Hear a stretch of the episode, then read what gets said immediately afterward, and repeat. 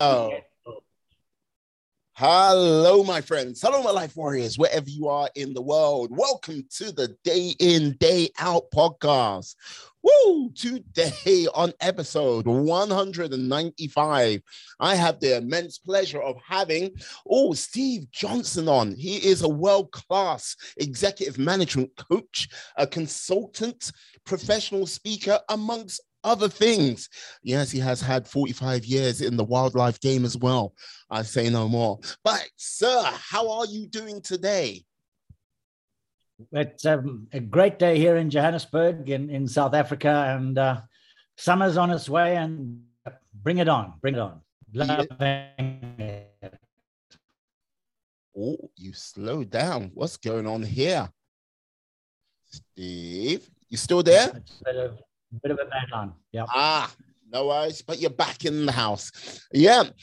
Yep. You see, when you say summertime is almost here, it's kind of like, yeah, my summer's ending. Well, our summer's ending Yeah. here in the northern hemisphere. it's like, going, yeah, it's just kicking off you guys. I'm not gonna. I'm not gonna lie. This year has not been a tremendous summer in the UK. It has been mostly wet, wet, and a little bit more wet. Well, it's been one of the coldest weathers, uh, winters we've had here, and you know, if if you're saying what you're saying, it, who can deny that there's climate change kind of ha- happening and affecting us? So yeah, it's uh, we're going to have to adapt. Oh, indeed, indeed.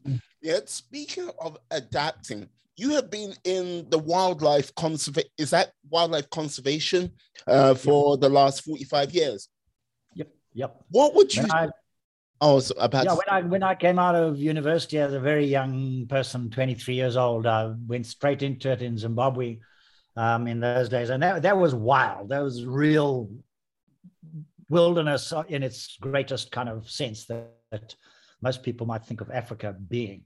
Um, Mm. But it was, yeah. But it was fun days, fun days. Yeah. So, like over that 45 years, you must have seen quite a lot of change uh, with regards to like habitat, wildlife, and basically um, just the way conservation goes uh, Yep. as a whole. Um, like, what would you say some of the sort of biggest takeaways have been uh, when you first sort of started?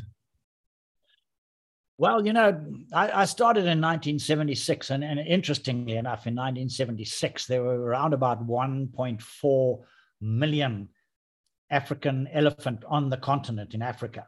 Okay. And those 45 years later, we've only got 450. So that's we've got one third of what we had at that point in time. Um, and, and, and many of those, at, at, at least nearly three quarters of those 450 are in southern africa.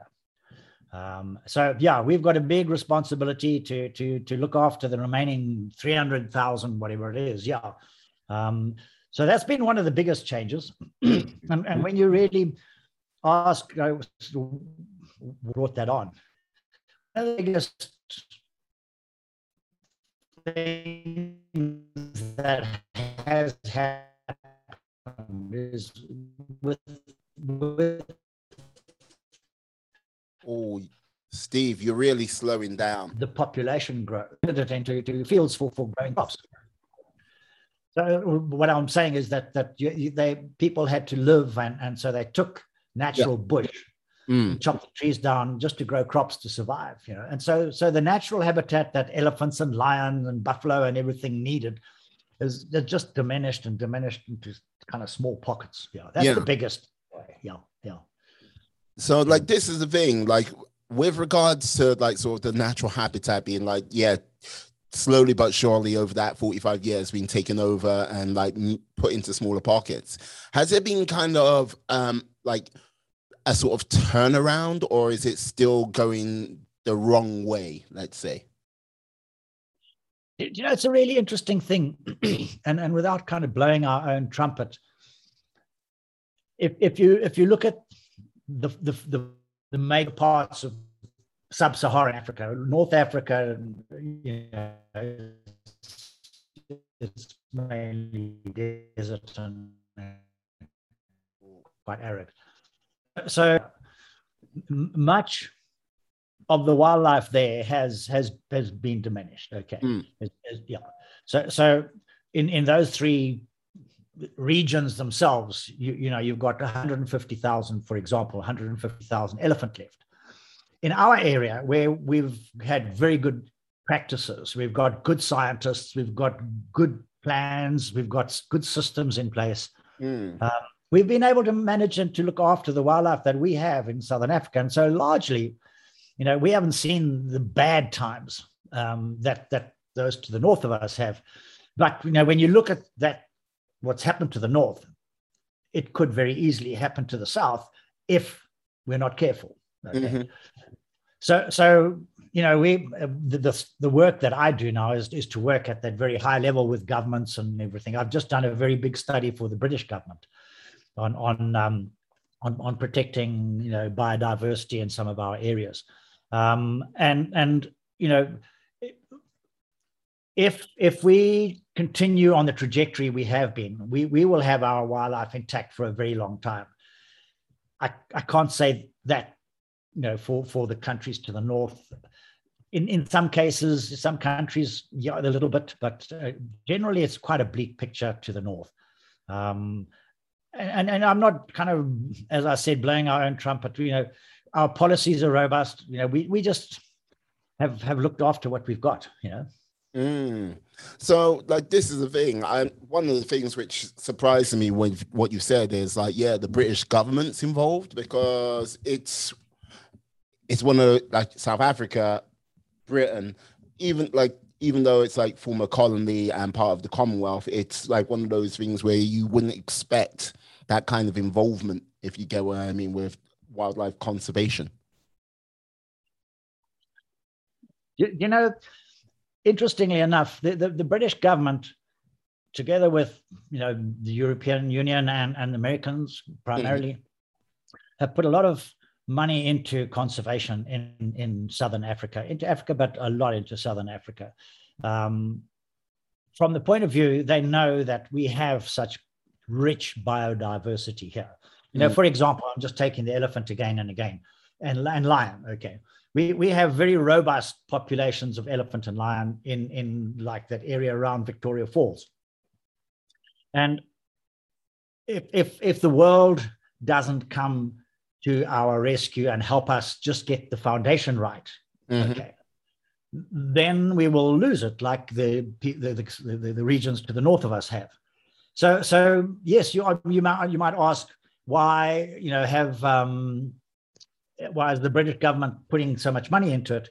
They they're their big policy at the moment. Okay, they, they, it's it's three things. It's three things. Okay, yeah. it's by helping the world to stop biodiversity loss, helping people to live better lives in in remote rural areas, and helping people to to kind of um, be able to withstand the impacts of, of climate change.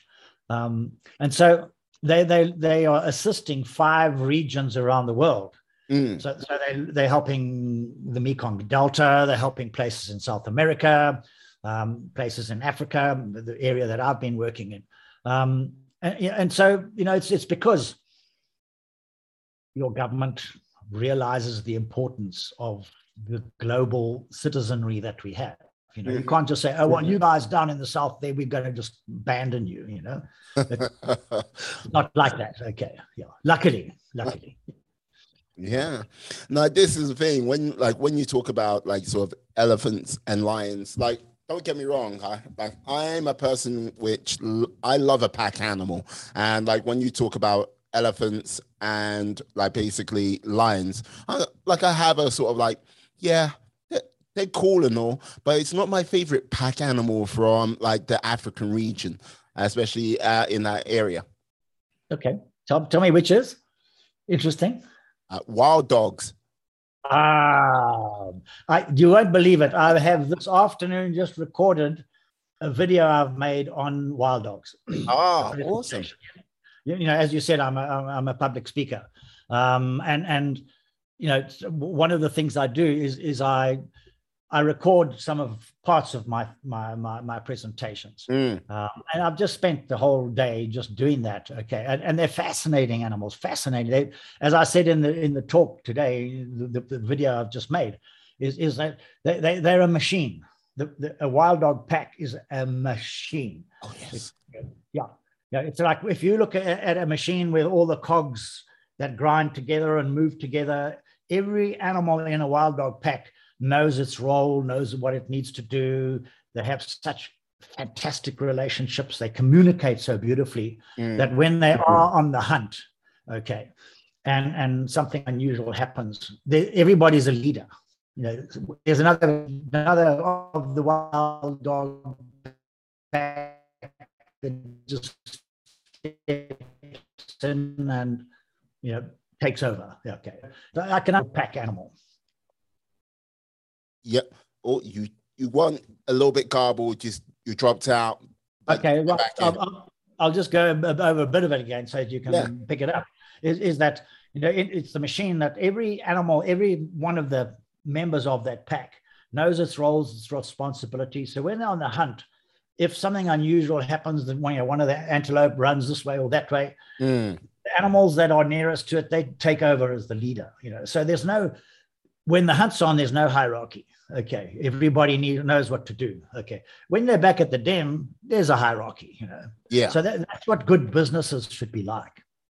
You know, not the top-down structures. You know, very toffee-nosed. You know, I'm the boss. I'm the CEO. You know, and I drive a Maserati or whatever it is. You know, no. Mm. Modern businesses succeed because everybody is made to be a potential leader when they need to be the leader in that instant. Okay, and so it's not a surprise to them. And that's how businesses today are going to actually survive is, is, is by being, you know, what, what we call agile and, and flexible and adaptable. Mm. Like I would say there's going to be like with regards to the sort of realms of business. I think with regards to businesses being agile, I think when it comes to sort of small and medium sized businesses, the more agile the better because in this sort of ever changing world, it's like yes, um, the people what can react to the sort of changes of that circumstance will like survive. Because if you kind of look at last year to this year Yeah. um, there was many a business what couldn't actually sort of function or like do anything, and now it's a case of more and more the businesses which have survived that sort of trauma of that pan- the pandemic Yeah. have now become a lot a lot more diversified, a lot more sort of flexible in how they handle things and how they can run their businesses. Mm. And, and you know, I, what I've found, because, you know, I'm, a, I'm an executive management coach. Mm. And so I use the wildlife as a metaphor for coaching executives. Okay. And I, and I coach people right around the world. I've, I've got people that I'm coaching in, in senior executives in, in London, and funny enough. Yeah. Um, and what what we are finding is that we are becoming more human. COVID has forced us to become more human. And what I mean by that is because of everybody being in the same boat and we're all brought down to the same kind of level that COVID doesn't matter who it infects. Okay. You Mm. can be a CEO or you can be a cleaner. It doesn't matter. You know, you you you become humbled at a point in time when it it knocks your you off your feet, and and so there, there's a much bigger propensity for for the the executives of businesses to now nowadays to be more compassionate, to be more empathetic, to be more reasonable in in their dealing with with their staff, and being more equitable, and and it's such a wonderful direction that the world is going in in, in that regard. Well, in, in the Western world anyway. Mm. Like with regards to being sort of more equitable, um, how would you say that's manifesting in the workplace? Because when you say equity, it it can mean it can manifest in a number of different ways. How do, have you seen it manifest? First, firstly, because the CEOs have realized, you know, that that they don't have as much control as they do under COVID, because Mm. people just have to work from home now. Okay, So they can't come into your office and and and, and kind of shit on you, to use an expression, because you're at home. Okay. so so the, the, whole the whole demeanor of the whole process is to uh, be more understanding, okay, and, and more tolerant and lenient. That okay, fine I'm in a Zoom call and my child climbs over my lap. And so you have a child in your meeting, in your executive board meeting. I've had that happen plenty. Okay. Dogs leaping on people's laps. Okay. Yeah. And people are just like more tolerant of the fact that you're living in this isolated situation and you, you, you, you're not so kind of stuffy about having a tie on all the time and everything. So it's cut down a lot of the barriers and, and, it, it makes some not so much yet the equity from a salary point of view, but even that's starting to happen. Okay, mm. where we have seen it happen, I have anyway, is is in the in the gender side of things. Okay, where you you, you know face to face when you eyeball somebody in the boardroom yeah. and, and you're a woman, okay, you can be really intimidated. Okay, it's not so hard to do that in a Zoom call or in a Zoom meeting of executives you can't bully somebody by just like giving them a mean stare across the table and saying like i'll get you. Okay because it doesn't work. I'm worried about some of the companies you work at. I don't know. I, I i'm very very um i'm a futurist as well. Okay I, I i'm very much despite my wildlife background okay I see so much potential in innovation and and and um, creativity, and artificial intelligence, uh, intelligence, um, big data, machine learning, all of that stuff. Okay, is, is going to help all of us across the board. I can see it in the conservation field. You know, I'm I'm speaking to people in America at the moment. Um, you know what a blimp is? You know those dirigibles, those big air balloon things that they used to have in I think World War One and Two. Yeah. They, they use them quite extensively in America now, um, but you know they've got them to such a fine art now that you, you, can have a dirigible blimp up there for eight days at a time. Okay, mm-hmm. it costs virtually nothing to have it up there, like an airplane using petrol or fuel. Um, you can have high intensity cameras on that thing that can look down over a, a national park or whatever. You can use facial recognition software to actually identify individually like a fingerprint the back of each elephant. So so you can you can actually identify like you do facial facial recognition on facebook. You mm. can do that for elephants okay? So you can track herds of elephants. Uh, that's that herd because that particular elephant is in it and you know or that he's moved to a different herd or whatever it is.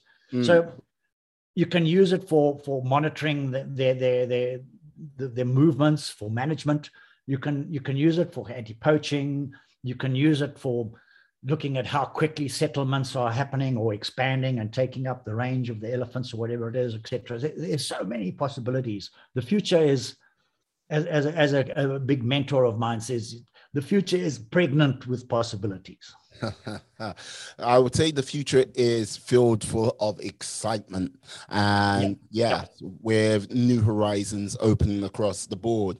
Like when like sort of jumping back to with regards to the sort of realms of working from home and everything like this, I would say with regards to the pandemic and how it's like basically forced a, a large working percentage of people into their homes or working remotely. I think it's like it's been one of those things which I think it's going to empower more people with regards to work flexibility. Um, so like yes, when you say ladies, like yeah, not having to sort of like stare someone eyeball to eyeball, I would say it will come down to more so to like yes.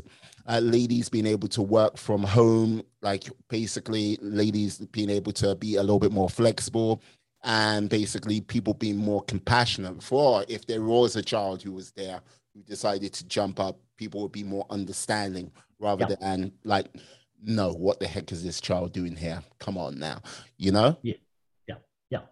And and and I think, you know, with so many companies having survived, having their staff remotely, mm. um, you know, it's, it's an interesting thing. I, I, worked with the World Conservation Union, IUCN. Okay. They, have just had their big World Conservation Congress last week in Marseille, in France, mm. every four years. And I, I, used to work for IUCN in Harare, in Zimbabwe, in 1996 to 2000. In, in an uh, office space in, in a rural, resi- not in a, in a residential area of Harare. And I was talking to the, the, the, the, chief executive at the time, and Harare is not a big place. You know, if, if, you if you jump in your car and you go home, it's like ten minutes away. You know, okay. Yeah. So I said to him, "Why why are we paying rent and everything on this place? Why don't you just have a small little room somewhere as the chief executive? Okay, we all work from our computers at home. This was in 2000. Hey? Mm. We all work from our computers at home." And if you need us, you just tell us to get to your little one roomed office. Okay. We'll come in, we have our quick meeting, and we go back to our uh, thing. No, no, you can't, oh, you can't do that. You know, we, we're an office. We have to be seen to be an office. Okay. But yeah, the, 23 years ago, we were propounding, you know, this working from home. And here it's worked right across the world. yeah, well, like this is the thing. Like, okay, um, 20, like 20 years ago, I would say you could you could just about do it if you get what I mean. But it's one of those things like with regards to internet speeds and stuff like that, it wasn't quite here. Could you imagine like if you could imagine like, oh, if this happened in say the late 90s, the whole pandemic. Uh, no. it, no. It would, you're right. You're right. just was like, okay, good luck. But like, yeah, happening now, I think with the pandemic, what it's done, it's help um far like fast forward things by sort of five to ten years uh, for many organizations. Whereas organizations would look at it and go, hmm, how do we keep an eye on productivity? And like what is going to be sort of the sort of work dynamics uh, from like a lot of people working from home or like over a distance.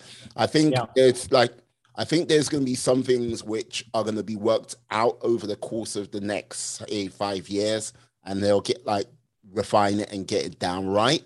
But there, it's been a practical working proof that yeah, for the most part, it does work. For the most part, you can get people here. Uh, the only time I would say it doesn't work is if you're like if you're just out fresh out of university or fresh out of school you need that sort of extra hand holding, that sort of extra bit of training, then I would say you do need to go into the office a little bit more so than, yeah, yeah. you know? Yeah. No, they look, you, you're quite right. There, there, there's a point at which people are going to have to get out in the field. You, you, you can't manage wild places of Africa with elephants and lions from a desk like I am. You know, there've got to yeah. be people that are out there in the bush and they're getting dirty and flies around them and sitting around the fire at night and getting bitten by mosquitoes. You know, it can be rough. Um, yeah, but the, some of the some of the processes that support that to happen and, and to, to be to do it better. Okay. Um, that, you know that blimp, the, the blimp yeah, I was the blimp you. you're talking about. Yes. Yeah. One of, one of the things we've been talking to the manufacturers about is you you just put a a mini kind of satellite type thing up there. You know, whatever is helping us with our uh, internet and everything up in our satellite systems. Okay, you can have those mini ones that are just stuck under the blimp. Mm. So now it can go over wherever it is. People who are underneath the footprint of the blimp, okay, can have access to free internet or whatever it is. You know, so so people in rural areas who will never have, you know, not for not a long time, internet capabilities, you could at least help them with those kinds of things. Mm. Um, I, I, go back to a conference that I ran, uh, facilitated nearly 20 years ago again with with um, Vodafone, uh, kind of from from Europe. Mm. And they were telling us at that time they had a thing called a stratolite, not a satellite, a stratolite. Okay, so it didn't go into orbit it went into the stratosphere, okay, which is like one set of hundreds of thousands of miles kind of yeah. below that. Um, and the, the, what I've just described is this mini kind of satellite that hangs below the big balloon, okay? And, and these weather balloons, exactly the same weather balloons that we get our weather information from. Um, and those you can have a little motor on it that's with a, a, sun, a solar panel and it, we can we call it geostationary. It's got a little propeller on it and it keeps the balloon in a static position over a, a place that you program it to. Okay. Mm-hmm. um, that's what they were looking at 20 years ago. Okay. So the, the, the, the, the possibilities into the future in the next 10 20 years you know are fascinating. It, it, it I, I, I, I dream about what it will do to help us look after lions and elephants and everything like that. You know, it, it'll make our lives a lot easier in many ways.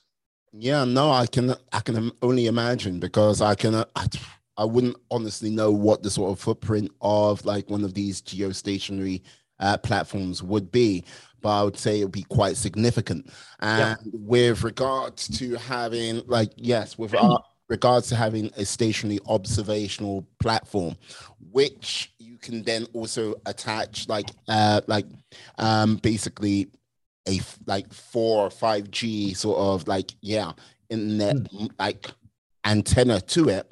That is huge benefits uh, for yeah environmental and basically for local people as well because uh, uh, back in the day it would be you have to like hardwire everything in and now, uh-huh. yeah, now you can put telephone masts in, but with that type of technology where you can like put up a weather balloon, keep it stationary, mm. and yeah, it could be there for days, like days at a time, and then you can just bring it down, put up a new one, and yep. yeah, with not a lot of, not a lot of, not a loss of service. Uh, yes. That is going to be, yeah, quite revolutionary for yes for the whole region. Um, if you get what I mean, where internet would have tell, taken me, decades. Did, did you ever live in the time we in, in Zimbabwe we used to call the, the telephone system used to be called a party line? Oh. so, so it was it was a telephone. This is really kind of going back. It shows my age. It was a line that went from Harare, okay, to or wherever to to a, a point, okay, and everybody on the line was connected to that single line. Okay. And so you had the old crank handle thing to dial it. Okay. And, yeah. and if you picked up the handle and were speaking to somebody, you know, in Harare, etc., anybody else on the line, if they picked up the line, they could listen in on your conversation. but you could hear you could hear the little click as they lifted the handset, you know and you say, Mrs. Jones, I know you're on the line. Put your put your telephone down. Don't listen in. and now we've got smartphones. Hey, come on. yeah. But like this is the thing, like apart from the sort of observation things, like how would you say like um with either conservation, you've been like sort of help utilizing this? Uh, how's it made your life easier? Um, I was one of the first group of people that first started to move animals around by darting them and tranquilizing them. Mm. And while they're asleep, you put them in a truck and you move them somewhere else for whatever reason. Okay.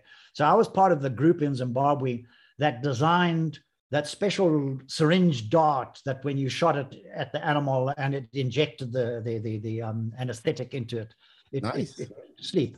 Okay and and progressively those technologies have have become you know much more helpful to us in in that you know um, putting collars around animals to track them, mm. um, even you know having those same tracking devices, but that you actually cut a little cut in the, the stomach of an animal, you stick it in there in, in where it's not going to be infected, etc. You stitch it closed, and it's there. Okay, you can track that animal forever. Um, my, my son runs a big game reserve here in South Africa, and and all across the game reserve, okay, they've got these big masts with cameras, and so he he, he can he can be in London and look at a camera on a certain section of the park and see that the guy's not doing his work, phone the guy and say, I told you to clean that and you clean that, but not that. Okay. Mm. And, and, like, Really? By remote control, you can actually manage his park from around the world. It's like a, yeah. So we're, we're light years ahead. And who knows with with the artificial intelligence and as um, I, I, I, was working with a, a, applied mathematician from one of our universities professor in um, and he, he was actually doing predictive analytical modeling where I said, you need lots of information to be able to tell what's happening in that area. And he said, no, that information's on the internet. I can just program a, a, a, search question that'll go there and it'll collect all the information from photographs, from documents, from reports, whatever it is. Okay. Okay. It'll it'll mine it. Okay, like coal miners. Mm. All this data, push it, mash it together, and it'll come back to you, and you say, "Is this what you want?" Okay. And you'll say, yeah, yeah, yeah, but it's likely, you know, I, I need more of that information. Okay. So it's okay, fine, I'll go and get that for you. Okay. And it goes off, hunts that, comes back, and now instead of being this size, it's this size. Okay. And, then I know I need this now. Okay, then it's this size. And he, he said, you don't have to be sending out questionnaires and all that kind of stuff. You, there's so much information on the internet at this point in time that a lot of work can be done through this machine learning process. Like with the machine learning process, if is this for like conservation or is this for like uh, other aspects? Because yeah, would you say? Well, he, he was doing it for for AIDS, you know. So so he he was on a program. I won't say who it was for, or whoever, but he, he the data that they were collecting in the most rural areas of, of, of Africa mm. um, could tell you who in which village was taking their antiretroviral HIV AIDS medicines or not. Okay. And I said, but like, how do you do that? You know, surely like, he said, no, we, we just got the nurses and the permission from the government to track who they phoned, okay, without a name. Okay, yeah. Just the number. And so we could tell you, he, he was saying, he could go to the government and say, there's a person in that village with this phone number. We don't know who he is. Okay. Yeah. Or she is. Okay. But she's persistently not taking her drugs and therefore is creating problems for other people. So you need to get hold of that person with that phone number and tell them to, to behave. Okay. Like, really? And he said, yeah, almost right across Southern Africa. Interesting. But is yeah. I'm I'm a little bit confused because okay, I I understand it doing the distribution, but like yeah, knowing that person's actually taking it, like because it's like okay, got like got these drugs here. You know, I mean, it's been distributed out to that person, uh, but there's no way of knowing if someone's actually taking it or just throwing it down the toilet. If you get what I mean. If that so, so, so yeah, but you're right. So, so what it is is he's not coming to the clinic to fetch it. Ah. Okay. So, so that's a simple thing. You know, you don't have to actually know anything about that person. All you know is that he's not fetching his medicine and he's not taking his medicine. So, mm. therefore, he could be infecting a whole bunch of people. Yeah. Oh. You know, so there's no loss of privacy or anything. No one knows who that person is except a phone number. You know, and yeah. And then they get called.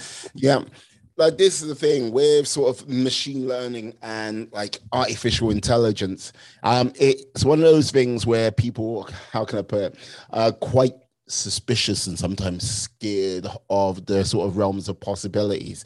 Because like when you go, when you talked about, yeah, tranquilizer, like you developed a tranquilizer dart and everything like this. Um, what is the name of that place? There's uh, Boston Dynamics with their like robots and stuff like this. I can imagine that like a Boston Dynamics robot having a tranquilizer dart sort of running across. And like, yeah, just like, you know what I mean? Just because it would be safer in some respects if a robot gets taken out uh, yeah. rather than a human being. Hey, yeah. why not? Yeah. Know? Well, you know, it, it, what fascinates me as a futurist is, you know, those kind of robots going rogue and you know going, blundering around the place. You know, like yeah, it's who knows. You know, I, I read an article once recently. This is just something that might interest your your, your viewers. Mm. Is that in in 10, 20 years ago, the computing power of a laptop, you know, the one that you're looking into now that you have, maybe it cost a thousand dollars then. Okay. So mm-hmm. let's take a thousand, the value of a thousand dollar laptop then. It had the computing power, okay, of maybe a, a, a, a small fly or something like that, you know, of the, of the brain power of a small fly. Yeah. 10 years ago, the computing power of a laptop that cost a $1,000 was maybe up to um, a small kind of insect, a bigger insect. Now, the computing power of a laptop, okay, is maybe a mouse. And in five years' time, it'll be of an elephant, okay? And the computing power in, in 20 years' time will be like all of the human beings on the earth combined, the computing power of all of their minds. Okay. And then when you get to 2050, okay, then it gets exponential. Then it's like, you know, it's, it's a computing power of those people on earth every day. yeah, you see, when that happens, that's when I get a shotgun and yeah, a bunker with like with a, a, large supply of beans because it's like yeah. if you got something You're that a survivalist. yeah. if you got something that intelligent, it's like I'm so why am I listening to you, hairless monkey? it's like oh, no, it's like uh, because we made you. Mm. Yeah, yeah. yeah. it's like, okay, we'll I, I, my my question in that in that article that I read is like, so in ten years' time, when it's like the computing power of every person on Earth, mm. what what would you want to do with that computing power on your laptop? What are you going to do with it? That that's not evil. Well, like this is the thing. I would say it's one of those things where, yeah, we like anything can be used for good or evil. It ah. always comes down to the individual. Look, I'm a strong believer of like, yes, most people on this planet, the vast majority of people want to do good. If they didn't, yeah. like, yeah, okay. Uh, the hellish landscape that would be would not be good. And uh, yeah, we wouldn't have internet, we wouldn't have cars, we like we'll just be running around like packs of animals trying to take each other out. But thankfully, the majority of people are good. Um, I, with that much computing power, it's the possibilities are endless. It might, like, yeah, might correct, like, might find the cure for cancer, or might just be like playing like some random computer game like Snake. Who knows? yeah. yeah. Well, you know, my my hope in all of that, because I, I agree with you that that most people in this whole world are just good, honest people who want to do good. Okay? Mm. There, there, are some fringe elements, both sides. Yeah. I personally would like to see that our, our people on Earth have a, a, a, wonderful life. What what they get fulfillment out of, and with that, okay, I, I would love that that computing power is used to make sure that these beautiful creatures that we live amongst the elephants and the lions and the wild dogs and everything like that that they're looked after as well and that in 2050 we haven't displaced them and they're all gone and we like living in this sterile kind of biodiversity poor kind of world okay? mm. imagine a world without elephants the elephant it is the epitome of the soul of Africa. The lion is the epitome of, of, of, the courage of Africa. And, and imagine if both of those iconic species were lost to us, you know, like we, we would have lost so much as human beings of these wonderful animals that we all kind of love so much. We might not have seen them, but no, I know they mean a lot in your family, in your household, because you've either watched the Disney movies or you've watched The Lion King or something like that, and you have emotions about them. Okay, and and and that's what makes us human is that we have those emotions that we attach to to things, and and it'd be such a terrible world if all of that's gone.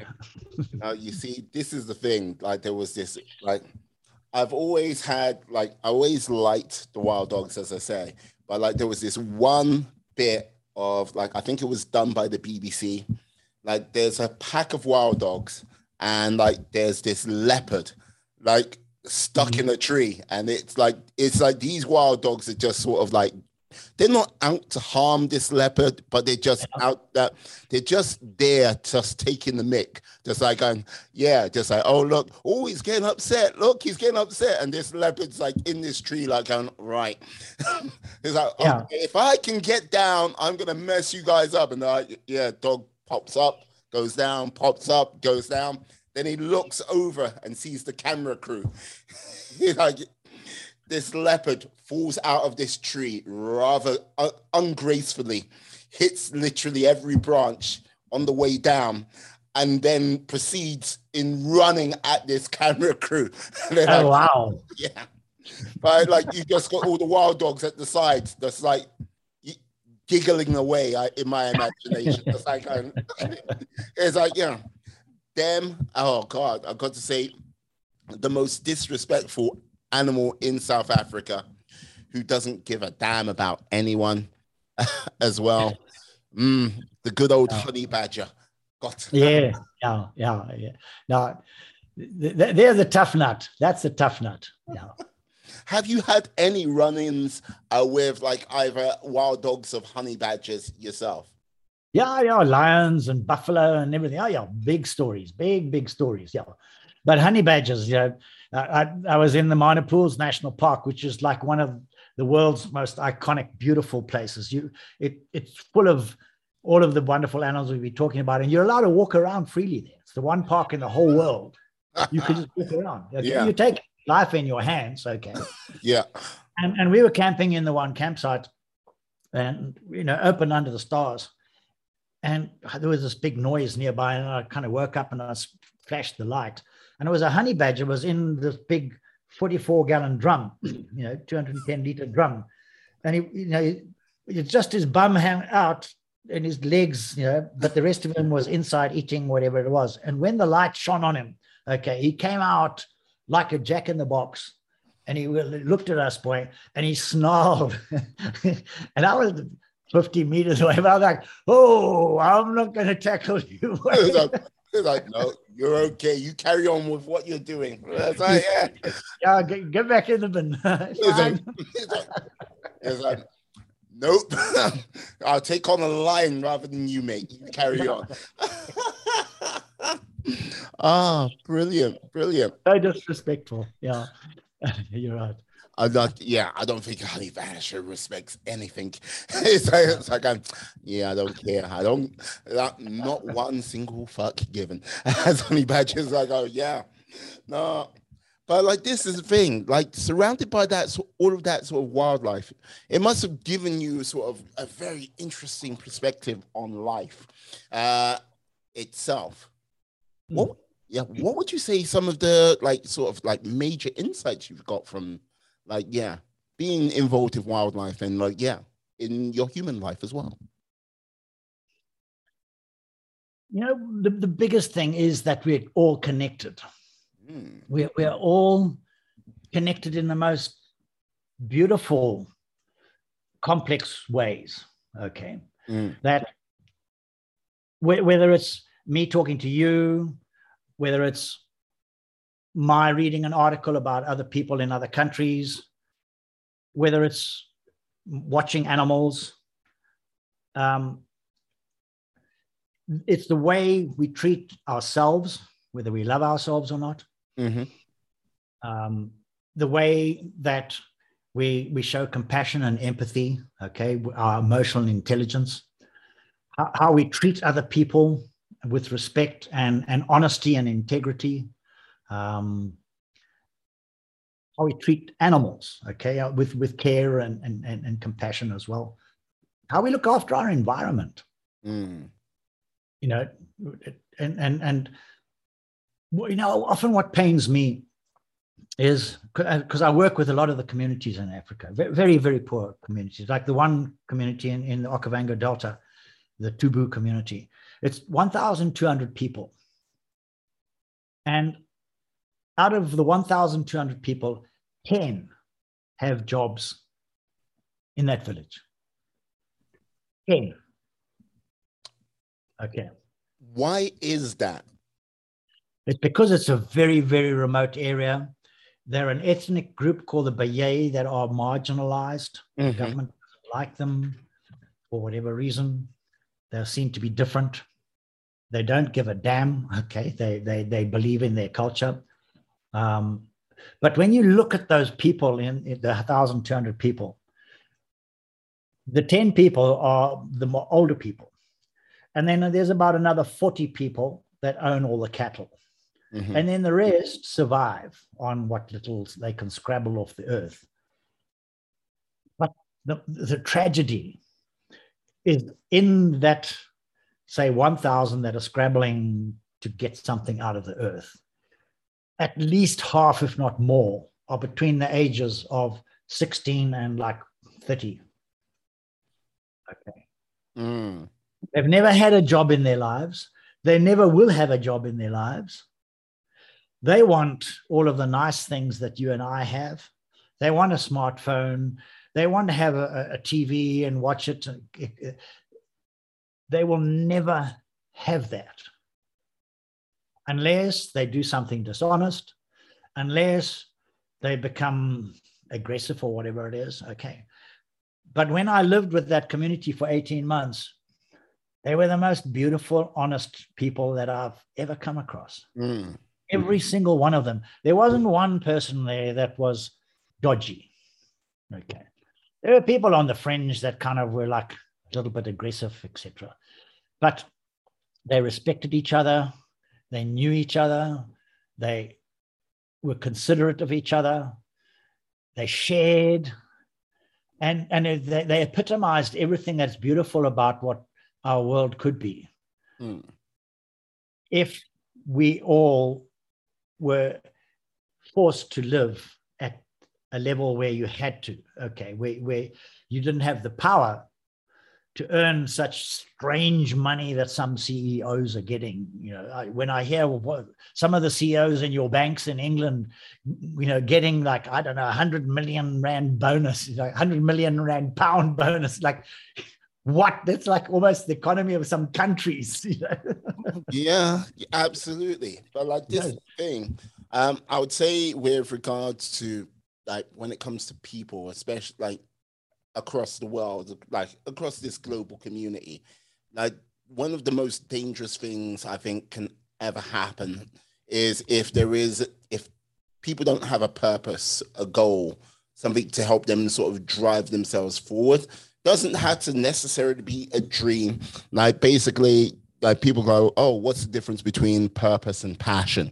Passion is something for yourself, and a purpose is like for basically the greater community, uh, what you want to bring to the world.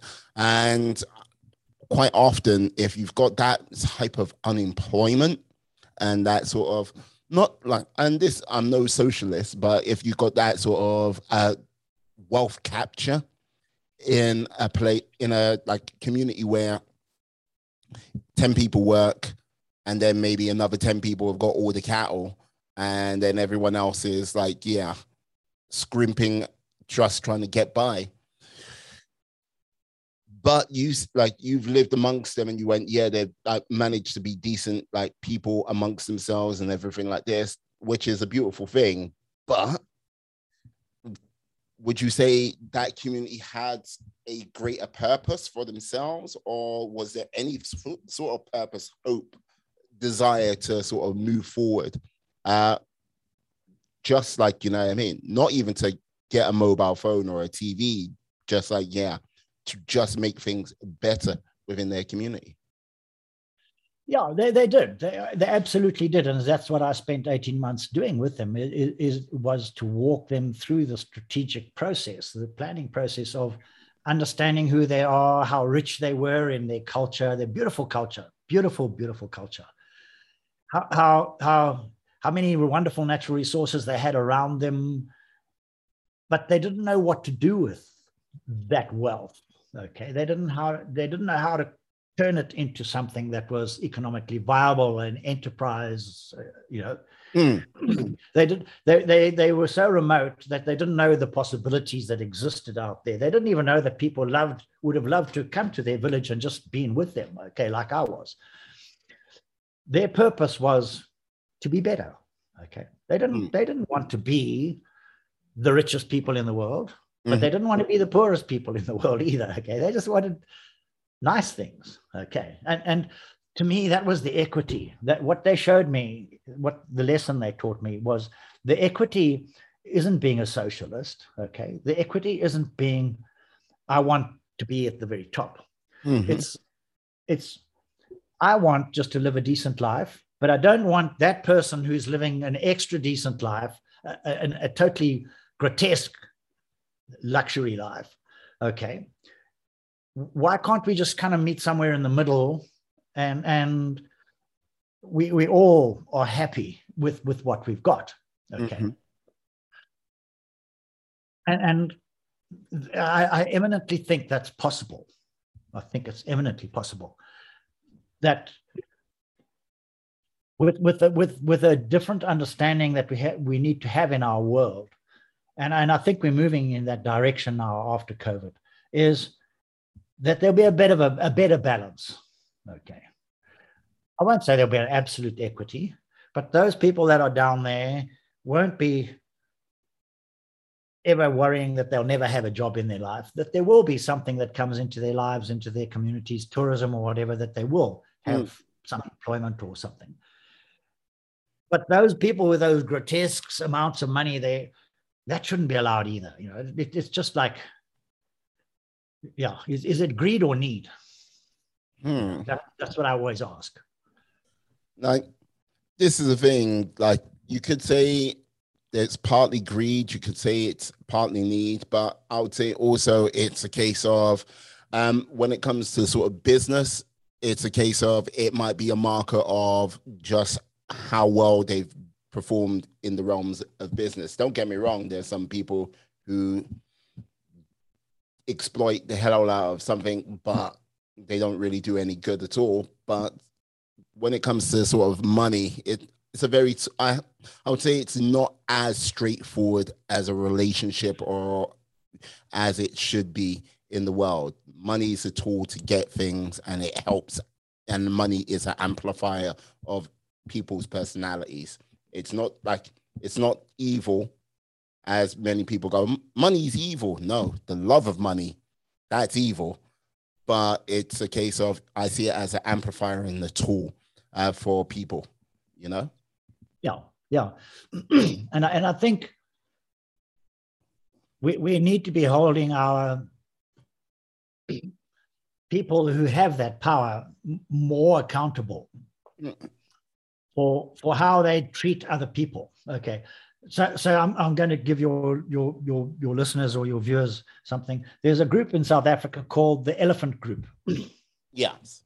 the elephant group okay so so that you, you can google that now they used to be a mainstream kind of co- consulting company hardcore profit driven etc and one day their ceo just decided that it, it was wrong to be just like the, driving this avarice this this this kind of lust okay for money and so they turned their whole company into something that's not so driven by profit, but, but with social accountability, Mm. social consideration, environmental consideration, what they call the triple bottom line. Okay. And there is an example of a, of a company, the Elephant Group. Okay. That why can't all companies be like them? Okay. It's just it's like the question I asked. Why must there be those people out there that have all of these massive big luxury yachts or whatever it is, you know, and and and, and I, their own islands, whatever. Mm. Why can't they be doing stuff that is so much more um, in tune with a, a harmonized way of looking at things? We in Southern Africa have this thing called Ubuntu. I'm sure you've heard of it. Okay. Like it's, it's a principle. Okay. It, it, it, and really, what it says is that I am who I am because of who you are, and I live among you, mm-hmm. or who we are. Okay. So, so if you take that as the principle, that I am only who I am, and you are only who you are because of what I allow you to be or what you allow me to be. Okay. But when we allow those people to be greedy and kind of arrogant and deceptive or whatever it is, or just having so much money, and they can't ever do anything with that money. Some of the people have got billions of dollars. What are you going to do in your life with billions of dollars? I ask you, like, really? Come on. But you know, so why why why aren't there more organizations in the world that just adopt that philosophy of of being more equitable? We're not saying they mustn't they, that they're socialist or whatever, just more equitable, more caring, considering and considerate of others.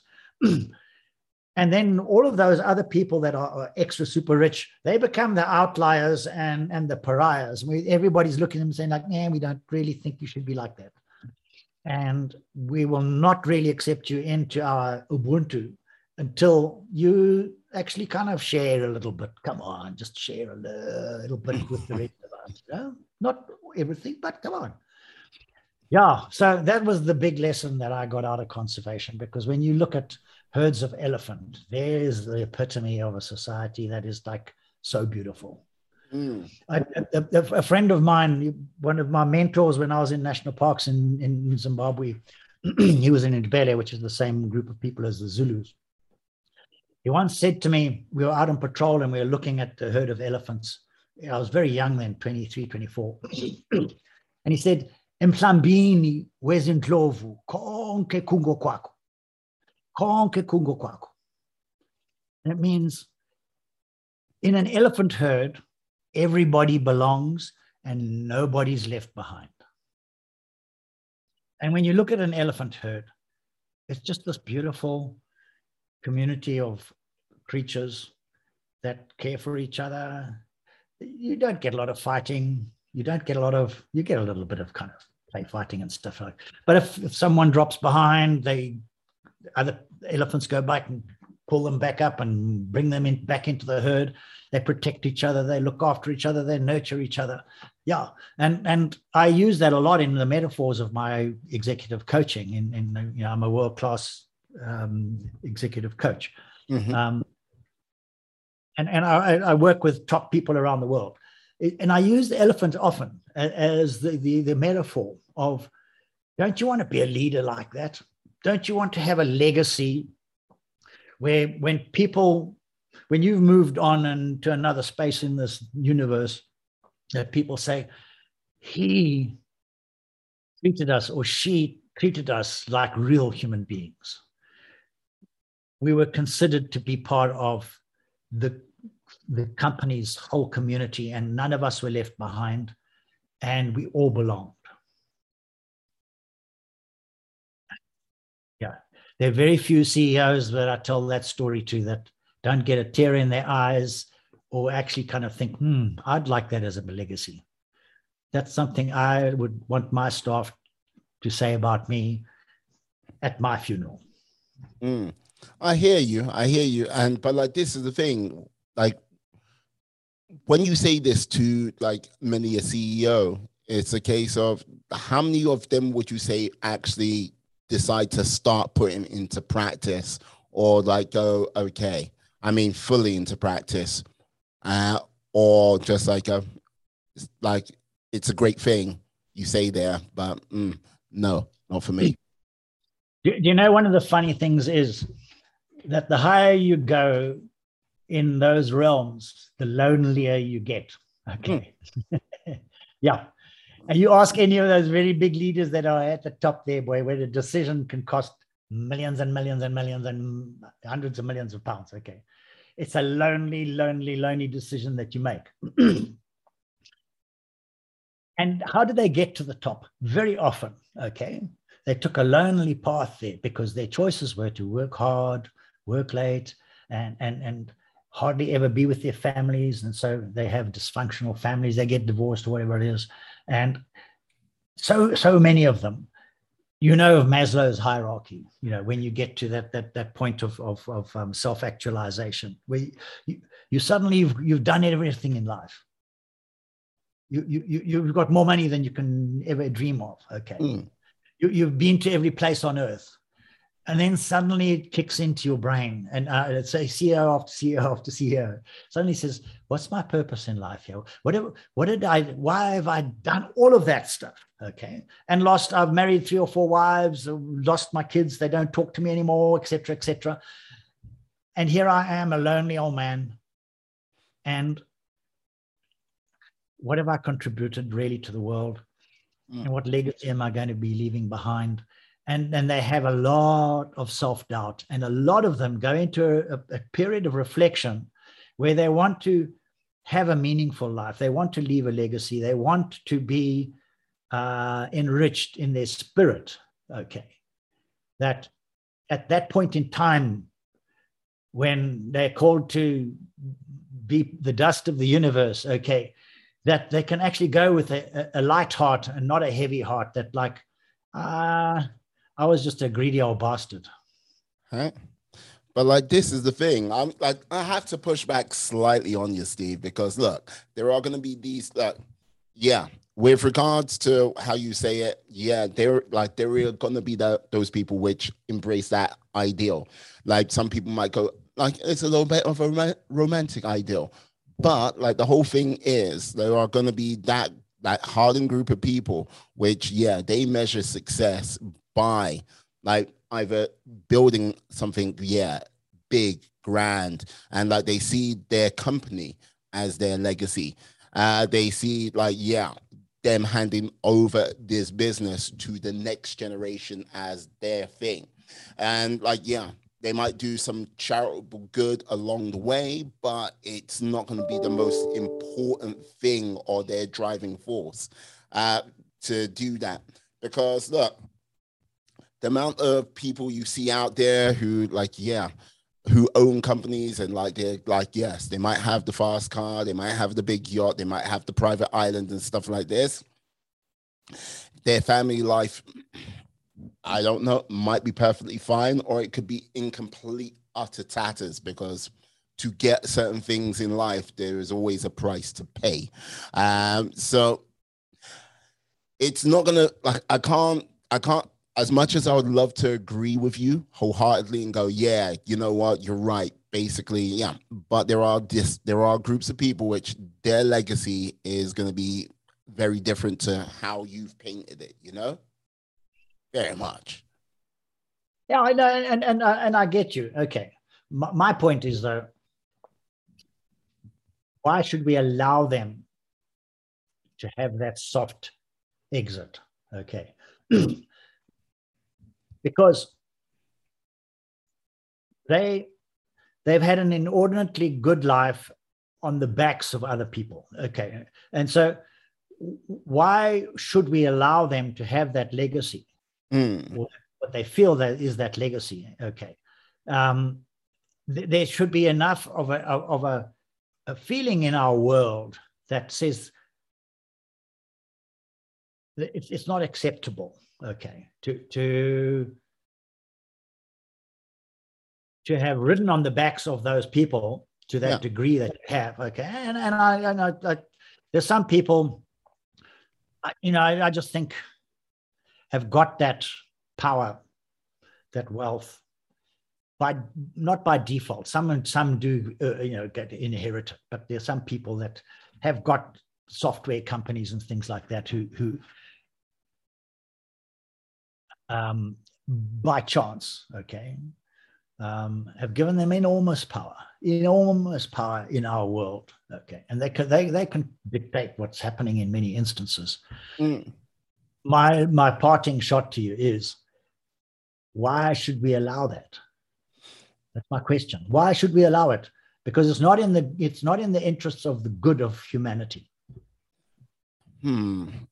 Uh, like it's always going to be one of those things which is going to be kind of difficult because look if you like if you kind of look at how things were back in the UK like if you went back hundreds of years ago like way back like when it was mostly yeah people just like farmed the land and just did this and like they basically uh, were sort of pretty much pocketed to what they could actually grow and that was it the sort of standard of living and everything like that was not good and you, if you see that in sort of modern day times like life expectancy and hardship which comes with that isn't good. And don't get me wrong, when you've got people like if you take if we fought like if we jump to say somewhere like Apple with Foxconn and where they make iPhones and stuff like this, where they have to put out suicide nets uh, outside the building, that is not good. But if you kind of look at China 30 years ago, many of those people would be tilling the field, which which is better? I don't know. But if you like if you ask them like some of them they might go yeah that wage packet has made a hell of a lot of difference to my life than just working in the field or something like that you know? It's a difficult one. As much as i would like to go yes it's just cut and dry this is the way it should be. Mm, i can't just say yeah it should be that way or it should be this way. I think some like there has to be some sort of balance brought into it with some regards to some people how their like wealth has grown exponentially uh, over this sort of 18 months but hey you, you know what it, it's been a fascinating discussion with you and all i hope is that from what people here call me the silverback, you know, like a like a silverback gorilla. Okay? Yeah. Yeah. From a silverback in Africa. Okay. I just hope I've left some people out there that listen to your your your vlog or your your blog with some th- thoughts that yeah maybe maybe some question marks now are in their mind as as to maybe I should view the world differently. And if if I've achieved that, okay, and and with your wonderful kind of interviewing, okay, I I think we've done a good job. Okay, it's just to make people think. Yeah, and like this is the thing, look, with like with people like yourself in the world, and I think asking these questions, which have to be, I would have to say, have to be put to society on a regular basis to like yeah. go, okay, like the world is full of checks and balances. If you don't go ahead with these checks and balances and you stay silent on many a thing, or you go, oh, that's the way it sh- always has been, and that's the way it's always going to be. Yeah, you you end up in a very weird place, sometimes a very dark place, and yep. without sort of questions which are being asked, like people like yourself, uh, to go right without these sort of discussions and these conversations happening how can there be possibly be an option for another way an option for another direction an option to maybe like yeah do a quantum leap to something completely different if you don't have these discussions if you just go this is the status quo then i would say the world would be so much poorer without it without it Yeah, yeah. And, and at some stage, it would be really wonderful if you get out to Africa and we get you up to go and spend just one night, just one night with the Tubu community. You would fall in love with them and you'd understand my whole argument. Uh, if, if if you were one of those young 30 years olds that lived in that community and what future you didn't have to look forward to okay I, I i can't imagine that you wouldn't come out of there a changed person yeah like this is the thing like there like there are many people who go yes like just like yeah to succeed in life just put like pull up your bootstraps and like, away you go. Like, mm. look, life. There are certain like there are certain places in life. Yeah, you have to do that, but you've got to understand that sometimes the game of life is not giving you a fair, equal hand uh, you're starting way behind the eight ball and you've got to do a hell of a lot of work to get ahead of that. Uh, so, like, yeah, being able to sort of experience different communities and sort of get like an idea of different perspectives about of other people around the world, yeah, it's very important. And look, this is part of the reason why I do my podcast because look, wonderful. Yeah, it's a case of and, and, and you do a wonderful job. I, yeah. I must say, you know, just just your whole approach to to it. I, I am just giving you a bit of praise here. Is you know, it's a platform. I I from how you've just kind of questioned. No, you didn't even question, but you you went with the thinking. Um, we need these discussions. Yeah. Okay. Yeah. And at any stage in in in, in you know future, if you want me to back and we can talk, talk about other things, you know, I'm I'm an artist. I, I paint pictures. I, I I do all sorts of art and stuff like that. You know, um, we can talk about a whole different line of things, but it's just getting people to think differently that is so essential in our life. Yeah. And our world. Yeah. Yeah. No, put it this way. In this, like in this 21st century world we live in at this present time, more like more and more people have been coming so sort of diametrically opposed with like to like ever having a conversation to other people's ideas and stuff like this. Yeah. Well, it's this team or nothing and you like go right if you're not prepared to talk about it you never know what can come out of these these conversations look out of hmm. conversations good ideas come out of it and bad ideas come out of it hopefully the bad ideas like go off and die and like the good ideas like start to thrive and grow and like present the whole world like well, prevent like present new options where you can go down so it's like yeah for me as i say doing these conversations, have like speaking to people all over the world, it's most important. And I wish more people could do this uh, on a regular basis. Look, communication is one of the most powerful things we can we've ever got on this place. Through communication, new technologies come out of it. Through communication, like new ideas come out of it. Through communication, new communities, like yes,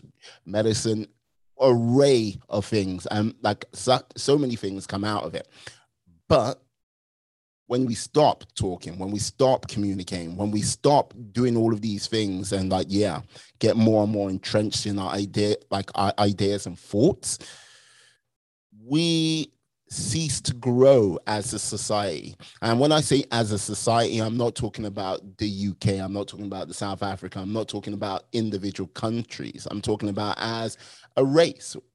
And yeah, you can you kind of I can't say we are going backwards, but it doesn't feel like we're going forwards a lot quickly as we should be with all the stuff we've got right now at our fingertips phones which are more powerful than like the like uh, the Apollo like rockets, uh, which yeah. send people to the moon. Uh, yeah. Being able to like speak to anyone for no cost whatsoever anywhere around the world with just a device in your pocket. But it doesn't feel like with the leaps and bounds we've taken with that technology, it's been a leap and bound forward with the way we think as a society, as the way we think and grow with that communication, uh, rather than sort of dropping into sort of our little echo chambers, screaming and shouting at each other. You know. Well, you you play you you you play a very important role in in in providing the platform for people to to talk and engage and to speak. And um, I just thank you for having let me come on your program, and uh, it's been wonderful. No worries, no worries at all. Like I'm like very happy to have you on today, you know, and yeah, I'll definitely get you back on in the future. My privilege. No problems. Can you tell the people how they can find you out there? Yeah, so so I'm, I'm part of World Class Coach. Okay, mm-hmm. so if you look at worldclasscoach.online, yeah, that that is the, the, one thing and and the other element of me from the conservation side of thing is growth leaders growth or one word growth the capital, growthleaders.co.za. Yes. Growthleaders.co.za. Mm, excellent. Excellent. I would love to hear from people and, and be in touch with them right around the world. Perfect. Now, what I'll do, I'll put all of the all of this information in the notes and show description. So please, yes, please find Steve, uh, get on it, and yeah, make a connection out there. Make a connection. Yes, I like to say thank you for coming on today, Steve. It has been a pleasure, a joy, to say the least. Likewise. Yeah. You're a good man. You're a good ah. man. We need more of you. uh, I'm working on it, working on it. One day, one day. Yes. Thank you, Steve. And yes. Thanks. No worries. I'd like to say thank you to you, my friends, my life warriors, uh, for sticking with us uh, up until this point. I'd like to say, please stay safe, stay well, be awesome, be excellent, be fantastic, be all the positive bees you can be in this world, and then some, my friends. Yes. Peace and we are